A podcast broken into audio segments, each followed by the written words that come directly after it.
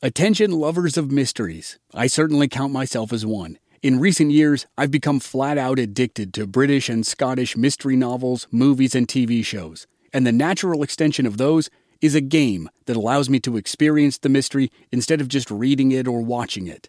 Don your own detective hat in June's Journey, a free, hidden object mobile game that delves into the captivating journey of June Parker a self proclaimed detective on a quest to unravel the mystery surrounding her sister's untimely death. It's set in the glitz and glamour of the roaring 20s, and you play as June, deciphering clues and uncovering secret plots within thousands of beautifully illustrated scenes. New chapters are added to the game each week, and you can personalize and decorate your very own Orchid Island where the story takes place. Download June's Journey on your Android or iOS device or play online via Facebook Games. Your detective journey awaits. With lucky landslots, you can get lucky just about anywhere. Dearly beloved, we are gathered here today to. Has anyone seen the bride and groom?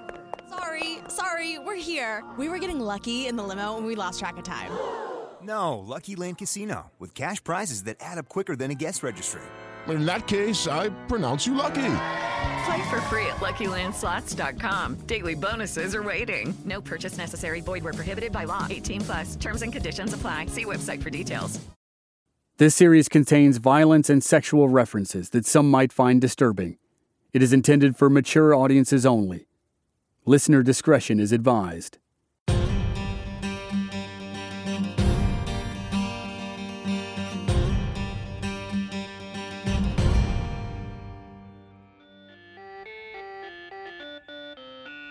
San Francisco, California, October 1974.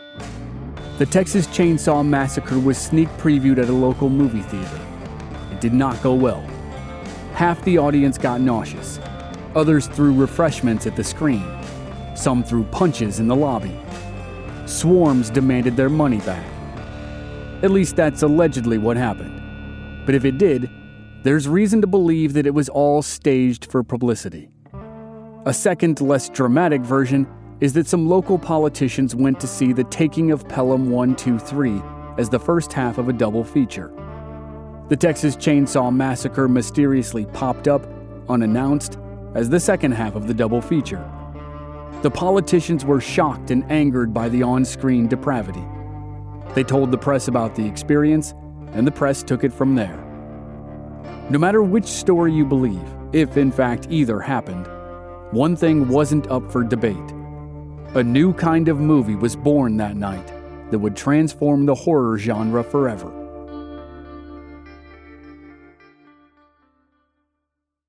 Shout out to Claritin for supporting this episode and providing us with samples, especially in the spring when the pollen from desert plants here in Arizona is off the charts. I get all the classic symptoms coughing, sneezing, runny nose, itchy eyes, and a pressure buildup in my head. The works.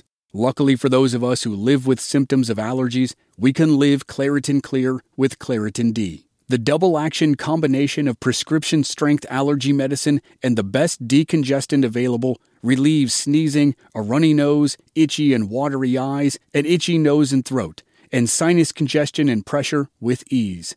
Ready to live life as if you don't have allergies? It's time to live Claritin Clear. Fast and powerful relief is just a quick trip away. Find Claritin D at the pharmacy counter. Ask for Claritin D at your local pharmacy counter. You don't even need a prescription. Go to Claritin.com right now for a discount so you can live Claritin Clear.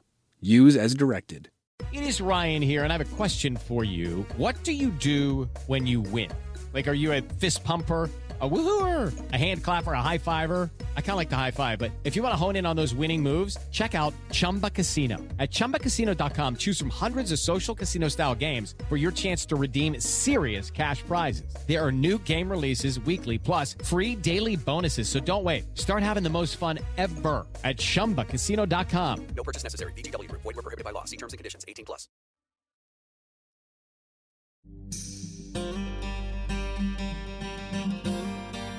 From Black Barrel Media, this is Infamous America. I'm your host, Chris Wimmer, and this is a four part series on one of the strangest killers in American history, Ed Gein, and how he inspired one of the iconic cult films in American cinema, the Texas Chainsaw Massacre. This is Chapter 4 Museum for the Morbid.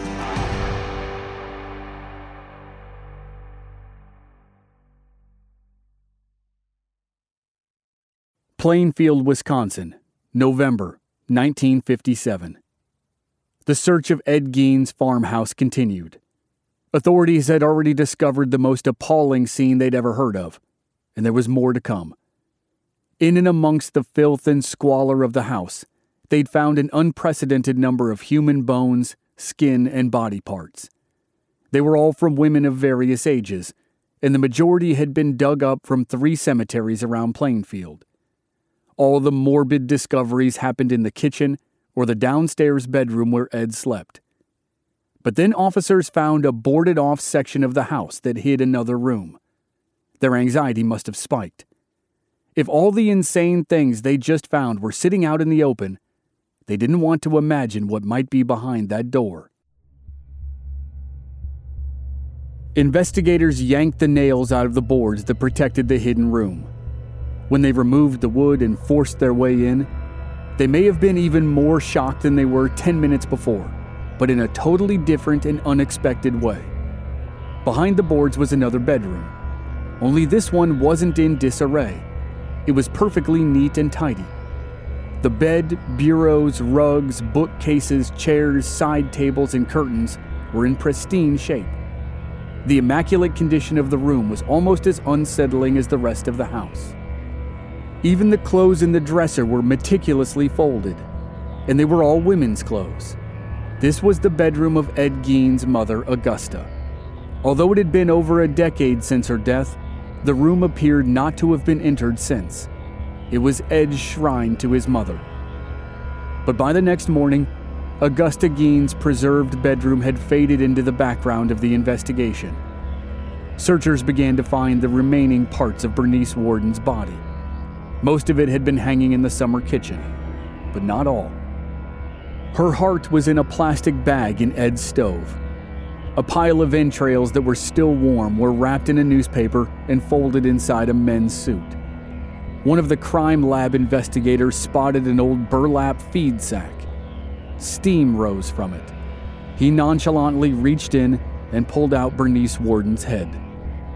It had now been 12 hours since Bernice Worden's son, Frank, had reported her missing from her hardware store. She'd been found, and the crimes of Ed Gein had been discovered. Ed was locked in a cell at the county jailhouse as investigators tried to wrap their heads around the situation. No investigator in American history could have been prepared for something like this. There'd never been anything like it. And as the details leaked out, the town of Plainfield was mortified. Rumors said that Ed Gein's farmhouse was a murder factory with the skeletal remains of at least seven victims, but that number would rise. There were so many pressing questions, but the top three were Did Ed Gein kill all the women whose bones and body parts had been found in his house? If not, where did he get their bodies? And finally, what was the extent of the desecration? Which meant, had he been eating them or having any kind of sexual contact with them? Ed flatly denied cannibalism or sexual contact. He said most of the bodies had been dug up from local graveyards, and on some occasions, he'd felt remorse and returned the bodies to their graves. He'd burned or buried spare parts he didn't want. In the early stages, he admitted to just one murder, that of Bernice Worden but police currently believe there were parts of 11 women in his house. And one deputy told reporters there might be 50 for that matter. Ed said he'd been extremely sad after the death of his mother and went to cemeteries at night to cheer himself up. At least nine times he'd opened the graves of recently deceased women. They were middle age or older, and he'd seen their obituaries in the newspaper. As Ed's admissions piled up, the more heinous charges had to wait for further investigation. At the moment, Ed appeared before a judge on an armed robbery charge. He'd stolen $41 from Bernice Worden's cash register. Bail was set at $10,000.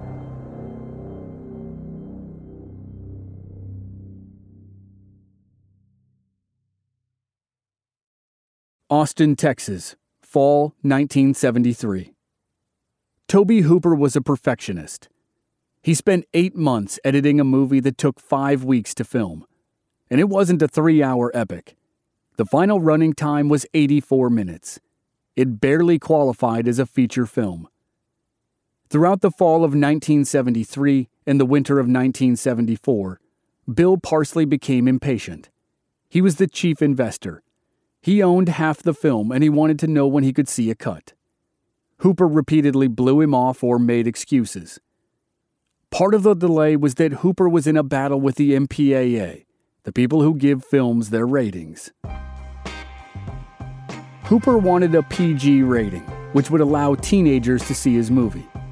The rating system was much different back then, but still, a PG rating was a real long shot. Hooper continuously called the MPAA and asked questions of whomever answered the phone. And these were almost certainly questions they'd never anticipated. Things like, I want a PG rating, but I have a scene where a girl gets impaled on a meat hook. What should I do? The baffled board member would come back with something like, Well, uh, I guess it would help if there was no penetration shot. Conversations like that shaped the editing style that became one of the many revolutionary things about the Texas Chainsaw Massacre. Tobe Hooper edited the film in such a way that you never actually see the chainsaw come in contact with any of the main characters. And that scene that has now become a classic the scene where Leatherface plants actress Teri McMinn on a meat hook. Hooper took the advice of the ratings board. You never see the hook actually pierce her skin. But the editing style is so fast and so chaotic that you think you did. Our minds fill in the tiny shots that our eyes didn't really see, and the movie becomes a mind trick. For an extreme horror movie, there's very little blood on screen, and the direct violence is almost always hidden. But even after eight months of effort, Hooper's film still received an R rating. By the spring of 1974, the editing was done, but now there was a new problem. Hooper had long spent the $60,000 that had been raised to make the film. He was now in debt, and he had zero cash flow.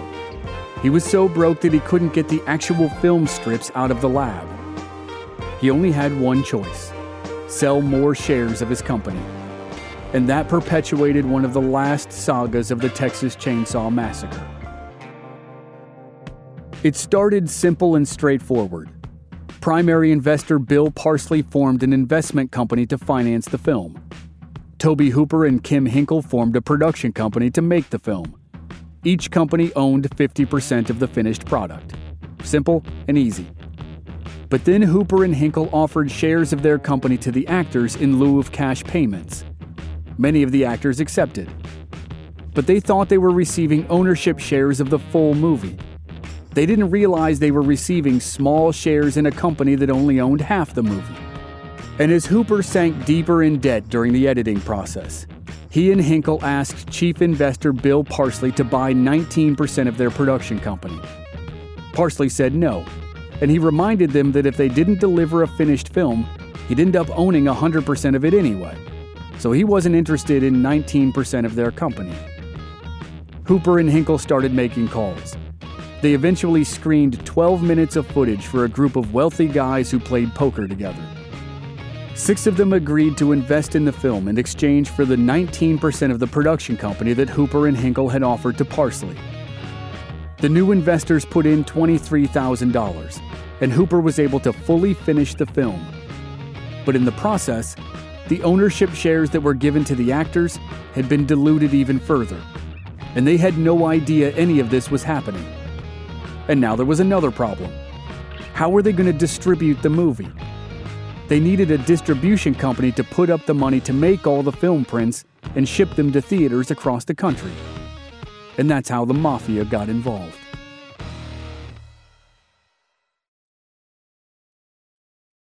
Plainfield, Wisconsin, winter 1957. As the unique circumstances of Ed Gein's case became apparent, the police turned him over to the psychiatric ward of the Central State Hospital for evaluation. Over the course of 30 days, Ed tried to explain himself. His confession filled more than 200 pages, Police originally estimated that there were seven victims in Ed's house. Then the number rose to 10 or 11. Finally, the police settled on 15 victims. But as yet, Ed had only admitted to one murder, that of Bernice Worden. And even in that instance, he'd tried to claim some level of innocence. He said he'd shot her by accident.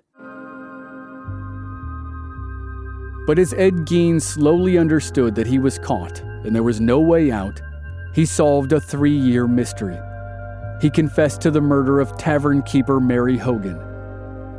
Every list of infamous American serial killers will have Ed Gein near the top, but it's generally accepted that he killed just two people. The grotesque things that were found in his house were mostly made from the bodies of women who were already dead. And as Ed talked to the doctors about all the elements of his life his overbearing, religiously fanatical mother, his alcoholic father, his extreme loneliness, and everything else, they began to understand the complexity of his situation. At the end of the 30 day evaluation period, the doctors submitted their findings to a judge. The lead examiner wrote Mr. Gein has been suffering from a schizophrenic process for an undetermined number of years. Although Mr. Gein might voice knowledge of the difference between right and wrong, his ability to make such judgment would always be influenced by the existent mental illness. Because of these findings, I must recommend his commitment to Central State Hospital as insane. While the doctors evaluated Ed Gein and came to a conclusion that probably sounded obvious, the town of Plainfield fell under a national spotlight. In Middle America in the late 1950s, Ed Gein's story was in a realm that was beyond shocking. There wasn't a word for it.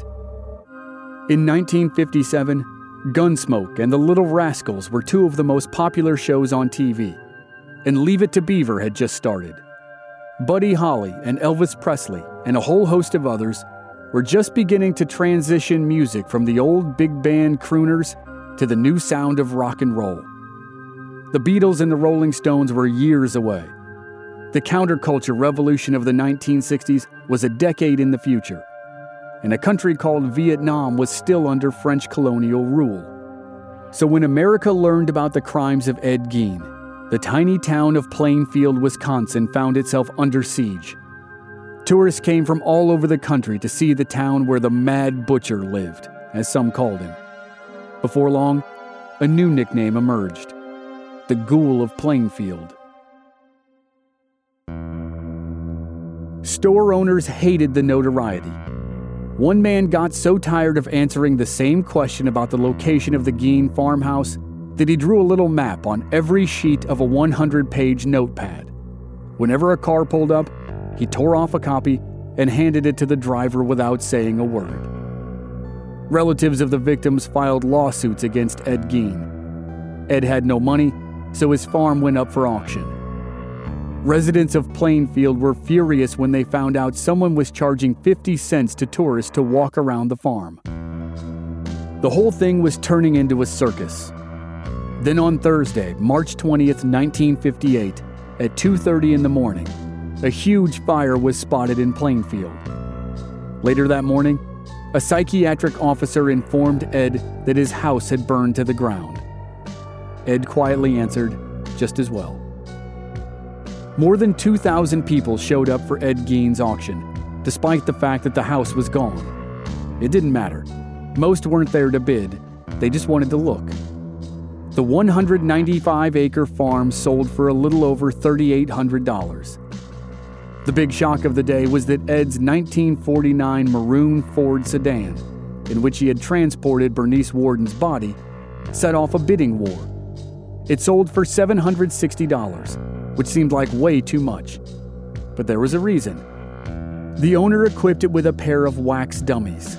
The one in the driver's seat was modeled after Ed, and the one lying in the back represented one of his victims. It was dubbed the Ed Gein Ghoul Car. 2,000 people paid 25 cents to look at it. But like everything, the fervor slowly died down. 17 years passed, and America changed drastically.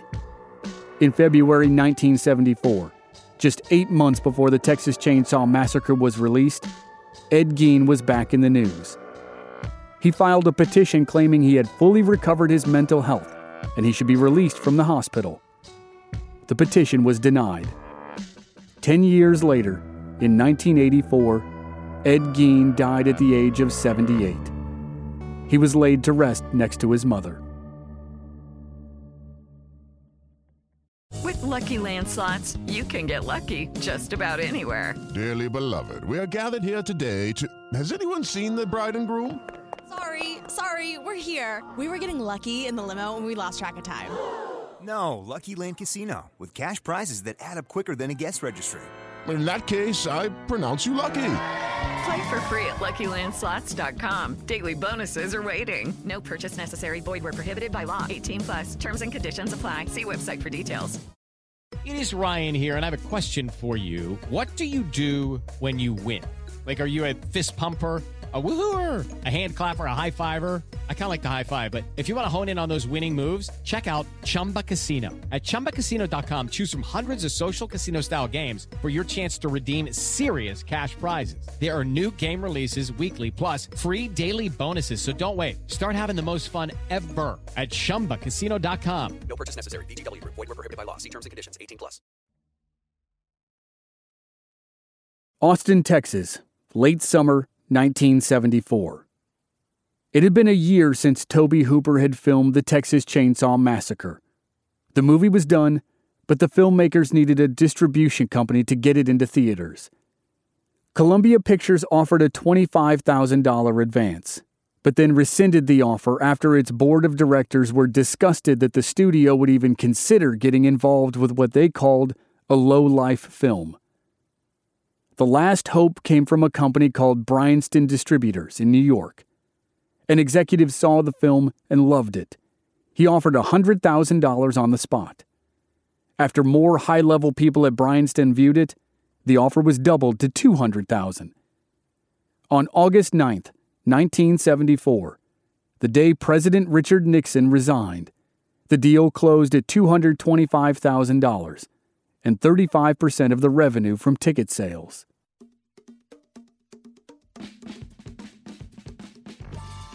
The film was released two months later, on October 11th, 1974.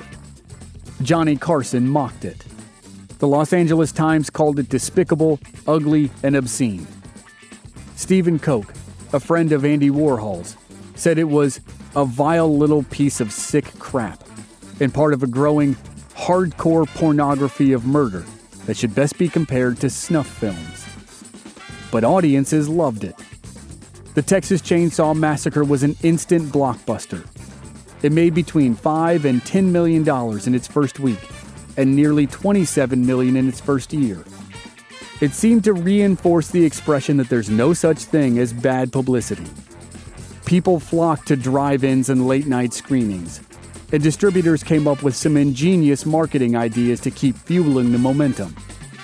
The infamous and possibly fake screening in San Francisco was one. If a movie caused such outrage that the audience threw things at the screen and got into fistfights in the lobby, then of course people wanted to see it. A print was sent to the Museum of Modern Art in New York City. The museum hadn't requested it, and no one knew why it was there, but when they accepted it, a press release went out that shouted that the movie had been accepted to the Museum of Modern Art. Seven years later, the movie was re released by New Line Cinema. It made another $6 million, which was a crazy number for a movie that was already out on home video. It's made over $150 million to date. And that caused the last great battle in the story of the Texas Chainsaw Massacre. The cast and crew saw virtually none of that money. When the actors saw the box office numbers, they were ecstatic. Most of them accepted payment in the form of ownership shares of the film instead of upfront cash. Or so they thought. In reality, they'd accepted shares of a company that now owned just 15% of the film. They didn't know that yet, so they pestered Tobe Hooper and Kim Henkel for their checks. Nine months went by, and then a few checks finally arrived. Ed Neal, who played the hitchhiker, got one for $28.45. he was furious. Gunnar Hansen, who played Leatherface, received a check for $47. That was how many of the actors found out that they owned something like one quarter of 1% of the film. All the various investors demanded to be paid back before the actors received their meager shares. So by the time the money finally trickled down to the cast, it was a pittance. But what no one knew at the time, not the investors, the filmmakers, or the actors, was that they were all getting screwed by the distribution company. Variety magazine reported that Chainsaw had grossed more than $12 million at one point in the year. But the distribution company, Bryanston Distributors, claimed it only made 1 million. Then the film's producers learned that the heads of Bryanston were Lou and Joe Peraino. According to the FBI, the Peraino brothers were in the Colombo crime family. It could never be proved, but it was almost certain that the Perainos were stealing the money. The investors, led by attorney Robert Kuhn, were tired of being stonewalled. They demanded a meeting with the Peraino brothers, whom Kuhn nicknamed the Piranha Brothers. In 1975, the year after the movie opened, they met the Perainos in their New York offices. Two large henchmen hovered behind the desk. Kuhn asked to audit the books. The Perainos laughed and refused. Kuhn threatened to sue. The Peraino said, You don't have enough balls to sue. Kuhn sued anyway. But by the time the case made it into court, there was no money left to recover. The Perainos had financed a string of bad films, and their company owed so much money that prints of Chainsaw were being held by labs and sub distributors as collateral until they got paid. Kuhn kept filing lawsuits, but they went nowhere. By 1976, the Peraino brothers had completely vanished. Finally, a court judgment instructed Bryanston to pay the filmmakers half a million dollars, but it was worthless. By then, the company had declared bankruptcy. After tabulating all the hours the actors had worked under grueling conditions, they hadn't even made minimum wage. And worse yet, they were shunned by Hollywood.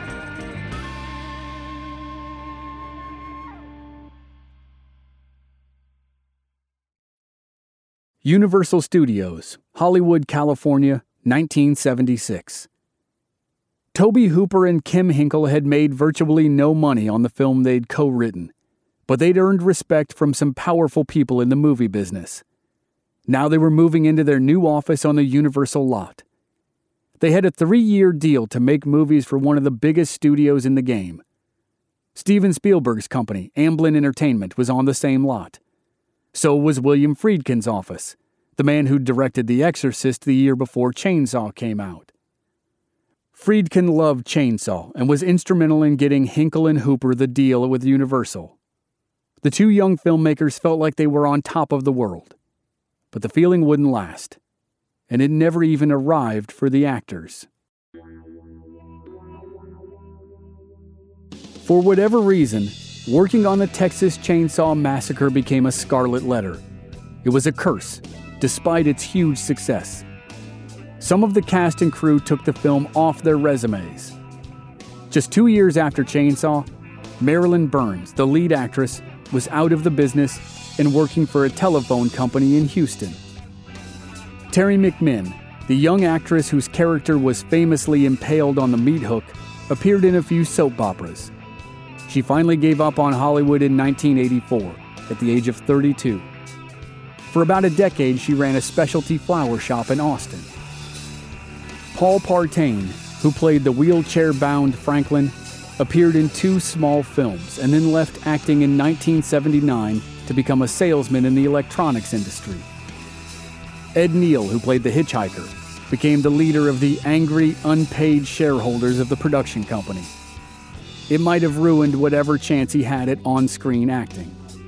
Instead, he became one of America's top voiceover actors for Japanese films and CD ROM games.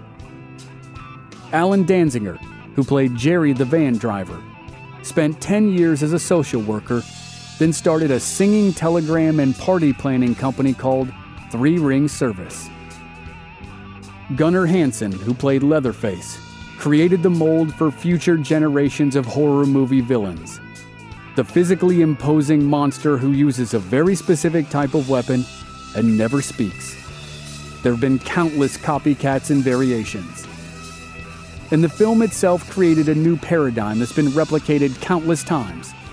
A group of seemingly innocent kids ends up in the wrong place at the wrong time and gets decimated by a monster.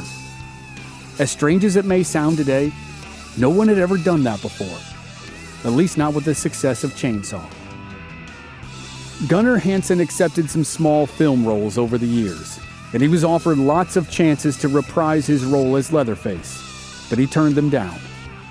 He moved back to his home state of Maine and dedicated himself to writing poetry and nonfiction. He supplemented his income by appearing at horror movie conventions, where he was always a crowd favorite. He passed away in 2015 at the age of 68.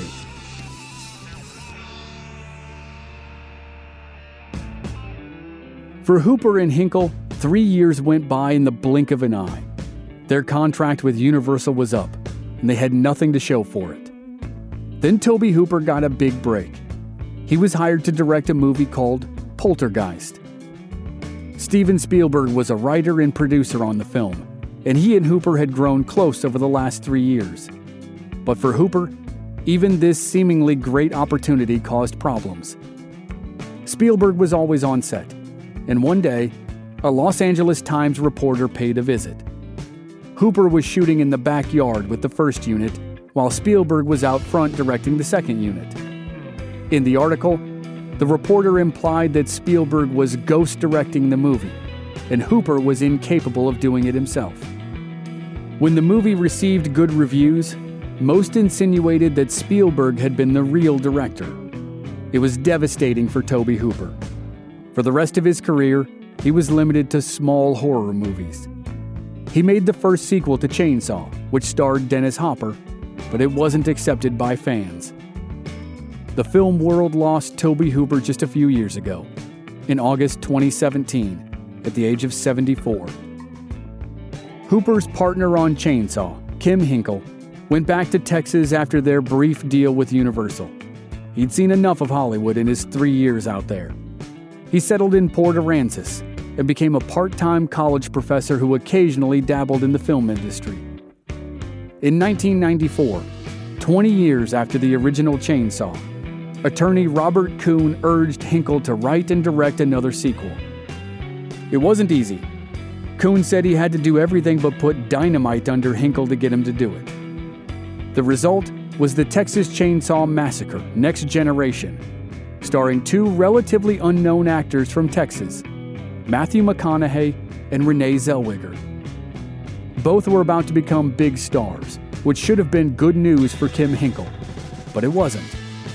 After Next Generation, McConaughey and Zellweger worked on the movies that made them famous A Time to Kill and Jerry Maguire.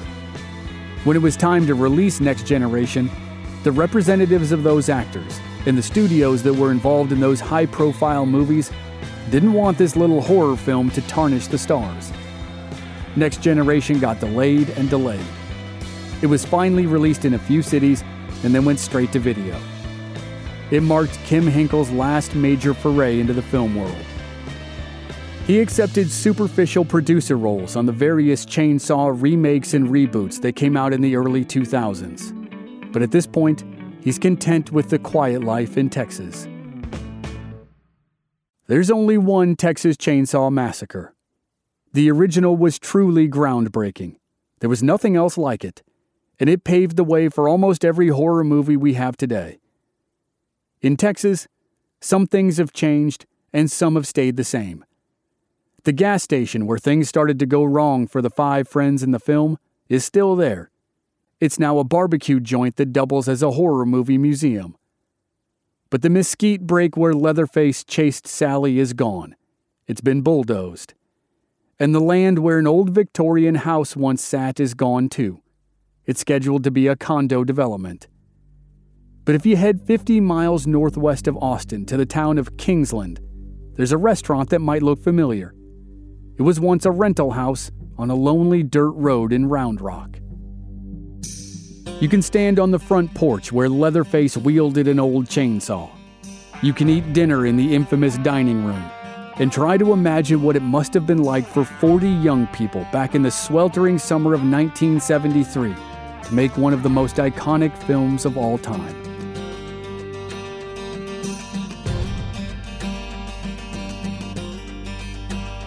Thanks for listening to what I hope was a fun experiment here on Infamous America the dual stories of Ed Gein and the making of the Texas Chainsaw Massacre. Next up on the show, we're going to take you to one of the most mysterious places on Earth the Bermuda Triangle. That series begins November 25th, 2020, for the general public. But our Black Barrel Plus members will receive the entire series to binge one week earlier. You can sign up through the link in the show notes of this episode or on our website, blackbarrelmedia.com. Plans start at just $5 per month. Special thanks to Dan Madigan for his insight into the life of his friend, Tobe Hooper. This season was researched and written by Brian Fraser and myself. Original music by Rob Valier. Audio editing and sound design by Dave Harrison. I'm your host and producer, Chris Wimmer. Find us at our website, blackbarrelmedia.com, or on our social media channels. We're Black Barrel Media on Facebook and Instagram, and B Barrel Media on Twitter. And you can stream all our episodes on YouTube. Just search for Infamous America Podcast.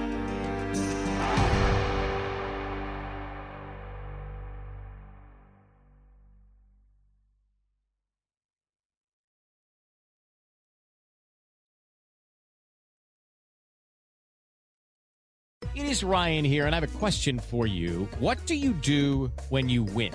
Like, are you a fist pumper? A woohooer, a hand clapper, a high fiver. I kind of like the high five, but if you want to hone in on those winning moves, check out Chumba Casino. At chumbacasino.com, choose from hundreds of social casino style games for your chance to redeem serious cash prizes. There are new game releases weekly, plus free daily bonuses. So don't wait. Start having the most fun ever at chumbacasino.com. No purchase necessary. Group. Void were prohibited by law. See terms and conditions. 18 plus. Hey guys, it is Ryan. I'm not sure if you know this about me, but I'm a bit of a fun fanatic when I can. I like to work, but I like fun too. It's a thing. And now the truth is out there. I can tell you about my favorite place to have fun Chumba Casino. They have hundreds of social casino style games to choose from, with new games released each week. You can play for free anytime, anywhere. And each day brings a new chance to collect daily bonuses. So join me in the fun. Sign up now at chumbacasino.com. No purchase necessary. Group. Void prohibited by law. See terms and conditions. 18 plus. Okay, round two. Name something that's not boring. A laundry? Ooh, a book club. Computer solitaire, huh? Ah, sorry, we were looking for Chumba Casino.